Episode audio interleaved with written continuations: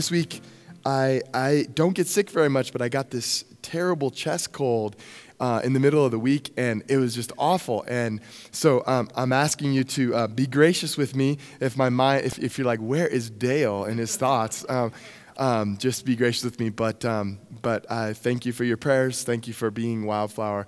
Um, I'm going to read you the most uh, really a quite paradoxical, mystifying passage of scripture, and then we're going to talk about it together. Um, it's one of those passages that it actually perplexes like the biblical scholars, and you know this because when you start reading the commentaries to figure out about it, they all basically make an argument, and then at the end of the paragraph, they're like, We have no idea what this is all about. And all of them in, in unison begin to say this. But um, it's a really phenomenal passage that I think gets us to talk about this thing called wonder. So here we go. Now, about eight days after these sayings, Jesus took him, took with him, Peter and John and James, and went up on the mountain to pray. And while he was praying, the appearance of his face changed, and his clothes became dazzling white. Suddenly they saw two men, Moses and Elijah, talking to him. They appeared in glory and were speaking of his departure, which he was about to accomplish at Jerusalem. Now, Peter and his companions were weighed down with sleep, but since they had stayed awake, they saw his glory and the two men who stood with them. And just as they were leaving him, Peter said with Jesus, Master, it is good for us to be here. Let us make three dwellings one for you, one for Moses, and one for Elijah, not knowing what he was saying. While he was saying this, a cloud came and overshadowed them, and they were awestruck as they entered the cloud. Then from the cloud came a voice that said, This is my son, my chosen listen to him. Are you perplexed? Shake your heads. Okay, uh, let's pray together.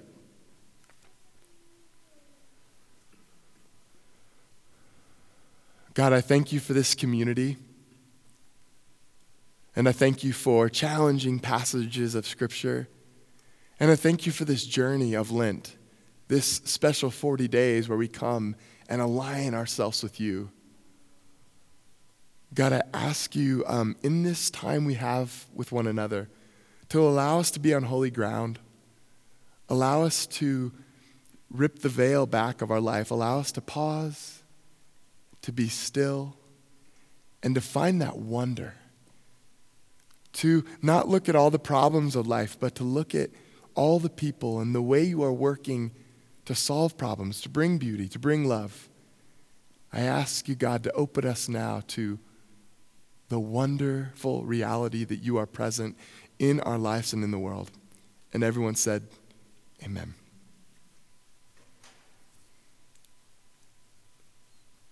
If you made your way to Yaki Point on the southern rim of the Grand Canyon in the early morning, the biting darkness would make you shiver a bit.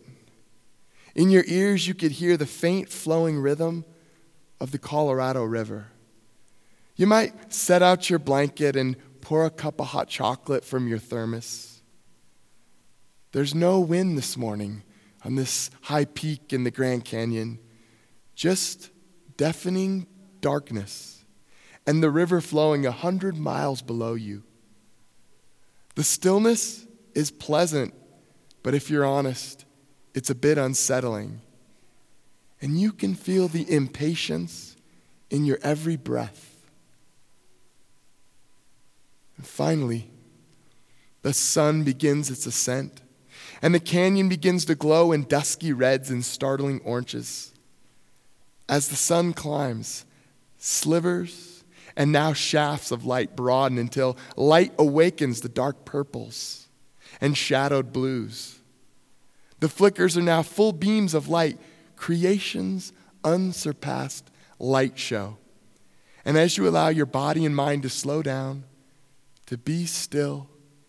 Your internals, the part of you that's central core to your heart, sing with wonder. There's a rhythmic pulse within you, and you soar with pleasure.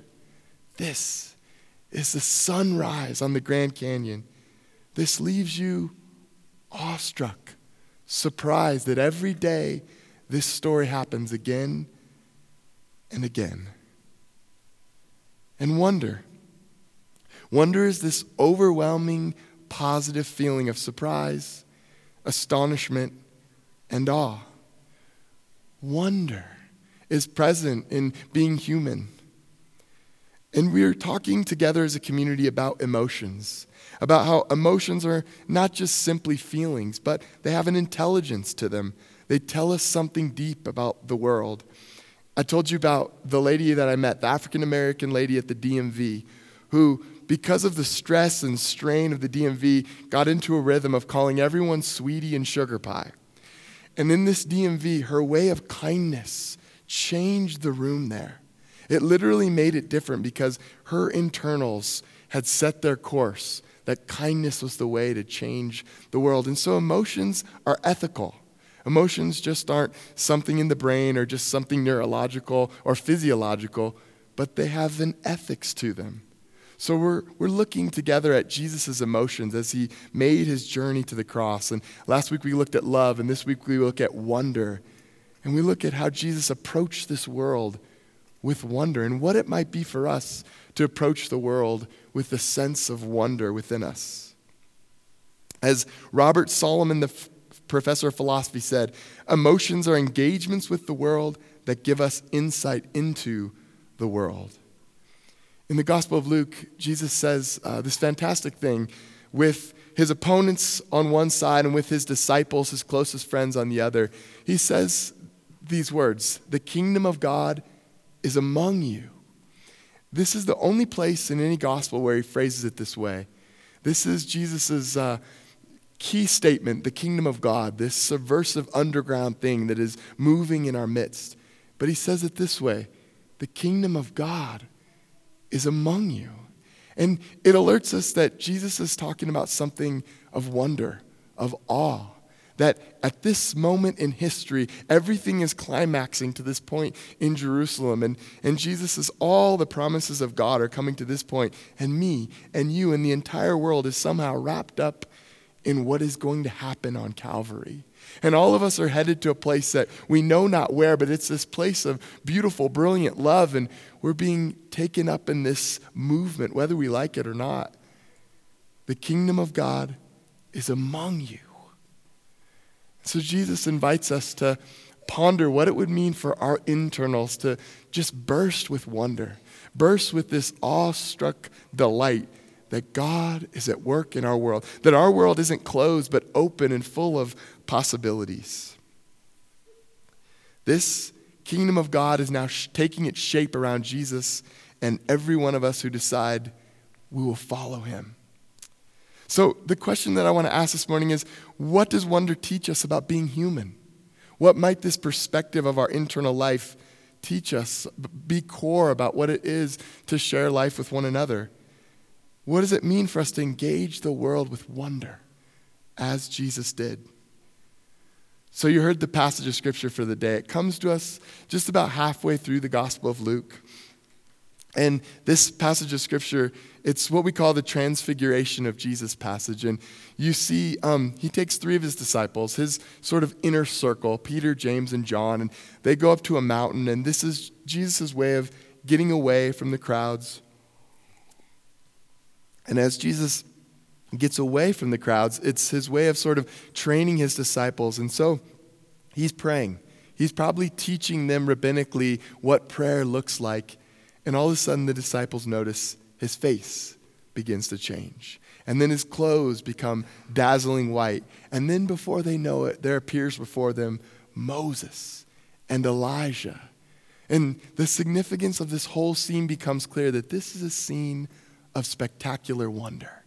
We're not to sort of comprehend this rationally, but to say to our minds, wow, wow, look at what happened here. And so, the symbolic importance of Moses is that this is the, the patriarch of Judaism. This is the one who is a master of wonder, seeing the burning bush, inviting the Israelites to, to be liberated through the 10 plagues, and then liberating through the Red Sea, and finally providing manna and water in the wilderness. Moses is one who knew wonder, who had his internal compass charted by the wonder of a God who worked in this world.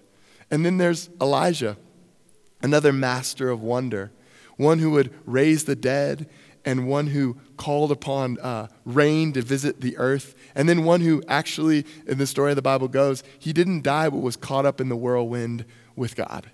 And so these two figures symbolize for us that the climax, that this movement, that, that this movement of Jesus is now reaching its climax in Jerusalem. And what's fascinating is the passage talks about the departure that Jesus now takes. The word they use there is exodus, exodon in the Greek. And so Moses and Elijah are there, and Jesus is there, and they're saying, Now you go to the exodus. So just like Moses liberated the Israelites from the Egyptian bondage, Jesus would now liberate the Jewish people from the Roman bondage. But the scale is even bigger. This is like epic Star Wars stuff here, right? It's the cosmic patterns of good and evil. It's not just Rome that Jesus is liberating, but Jesus will do something unthinkable. He will go to death and come out on the other side with liberating life for all. So it's the cosmic battle of good and evil that will take place here. And so if you're a disciple, you're like, wow wonder upon wonder is being revealed. And you got to love Peter because Peter is like filled with this wonder. And he, he's like, I got it. I'm going to build this, this um, monument for you and for Moses and for Elijah. It's like this is Peter's Mount Rushmore moment. You know, the president's faces are going to be built upon. And you got to love it because this is some big wonder going on. And, and can't you relate to him? But then it says he didn't know what he was saying as if his idea of wonder wasn't fully comprehended yet, as if he was just acting sort of like out of his mind. And I remember uh, Steve Kerr, who is now the coach of the Golden State Warriors, I remember when Michael Jordan, stay with me, this one gets good. When Michael Jordan retired for the first time, I remember that, uh, you, know, you know, you remember his dad uh, got kidnapped and was died, and so he leaves basketball to, to play Major League Baseball, or at least to try to. And they build a, they literally build this beautiful statue outside of the Chicago Stadium in honor of Michael Jordan.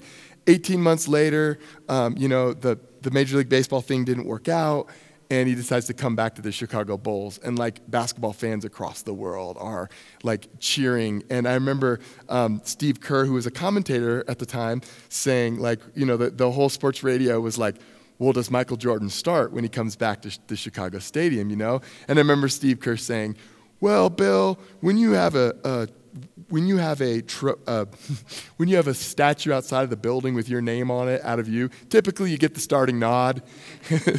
and there's this power in monuments. And there's this power of building this monument. And this is a moment where Peter says, Hey, this is so important. This is so epic. I'm filled with so much wonder. Let's build a monument. But Jesus is going to say that, but you're not getting it all. Wonder has a deeper dimension in the Christian faith than just simply awe and wonder. There's, there's a deeper thing that this is calling us to, and Jesus has been reminding his disciples that this wonder is about the reality of death and life. And we don't like to talk about this as, as Americans. We like to, to um, think that our health care and our medical will keep us alive forever, but Jesus is reminding them that we're all frail, we're all fragile, and I have to go through death to come out on the other side with life. And so, the wonder, the paradox, the mystery of Christian faith is that from death, new life comes. And this is actually beautiful and wonderful to think that everything in our life flows in these cycles death and new life over and over again. I was hiking with my kids in the woods uh, in Breckenridge, and we noticed this little, like, little place we were hiking had there were there were dead tree limbs and there were alive, flourishing, vibrant ones. Death and life everywhere present. And somehow the mystery of all of Christian faith that Jesus is getting us to see is this one had to die to bring life to all. And so, isn't it true that this cosmic truth of one dying for all and then all of our little deaths along the way, all of the ways that human life is about dying to one identity or one thing we thought life was going to head this way and finding new life again at new opportunities, new possibilities. So then Peter after Peter uh, messes up, the passage goes on, and, and uh, what happens this time? It's wonder upon wonder, right? So not only do you got Moses and Elijah and Jesus, dazzling white, face changing, but then you have a, a cloud that overshadows them, literally a cloud that envelops them. Now, clouds in the Bible have this incredible importance. This clouds mean that God is present that God is literally close and in this moment. And so they're, they're caught up in this beautiful cloud, this symbol of spirit. And then comes a voice that says, This is my son, my chosen. Listen to him. And so the disciples, Peter, James, and John, they're like this awe upon awe, this wonder. They're just awestruck of what does it mean then to listen? And so our question is, what does it mean for us to engage the world with the wonder, as Jesus did. And so the disciples learned that wonder, according to um, Jesus, that, that wonder is about an openness, a flexibility, uh, living as though there's a world full of divine possibilities. Wonder is about trusting in God's creative action in the world. So, wonder causes us to pause and to be still and to remind ourselves that a greater entity than ourselves is at work. So the opposite is some form of fear, maybe some type of terror where we believe that the world is closed and inflexible and it's closed to any type of possibilities. But Jesus invites us to live in the wonder and awe that our world is open, that our world is always flowing with new possibilities for life upon life, and that from our places of death, and from our places of uncertainty and from our places of doubt, from all that makes up human life, we find life and vibrant life. And so Jesus will say, The kingdom of God is among you. There is death and there is life in our very midst because of the one who went to die and rose to life. And so I was wondering um, in my own mind, what does this mean? What does it mean that our eternal internals are committed to wonder? What might a life look like that internally is focused on wonder? Last week we looked at what love would look like, entrusting ourselves to a God who shapes our identity and in commitment and covenant. And this week we look at wonder. What might it look like for your insides to burst with a sense of God is always creating, building, moving, shaking, stirring in our midst? And I think that wonder calls us to stand still, to slow down so that we can observe. The very heart of this idea of wonder is that you have to be present to see it, to experience it. And so wonder calls us to be attentive to God's actions in the world. Instead of listing the problems of the world, we begin to name people and institutions who are building up the most vulnerable and making tangible differences. And so wonder calls us to inaction, to stay still and quiet. Wonder calls us to enjoy the life we've been given and look around and ask some questions of where has God been working in my life? Where's God been working in the life of my family? What's God doing in my son and my daughter? What's God doing in our world? You see the shift there? Most conversations that I'm in, I think it's like a natural pension of humanity. We talk about how bad the world is how it is decaying and rotten, and oh my goodness, we need change.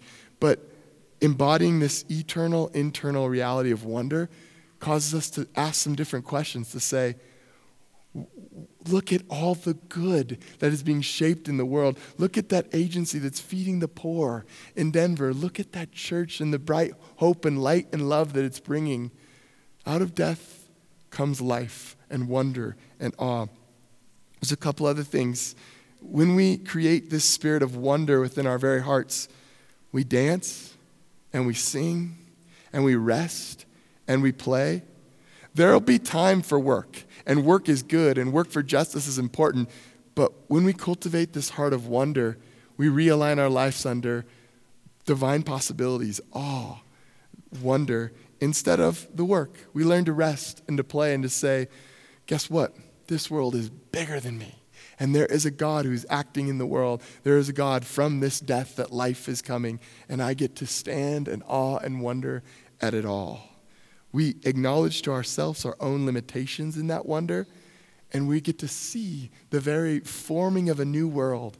The kingdom of God is among you.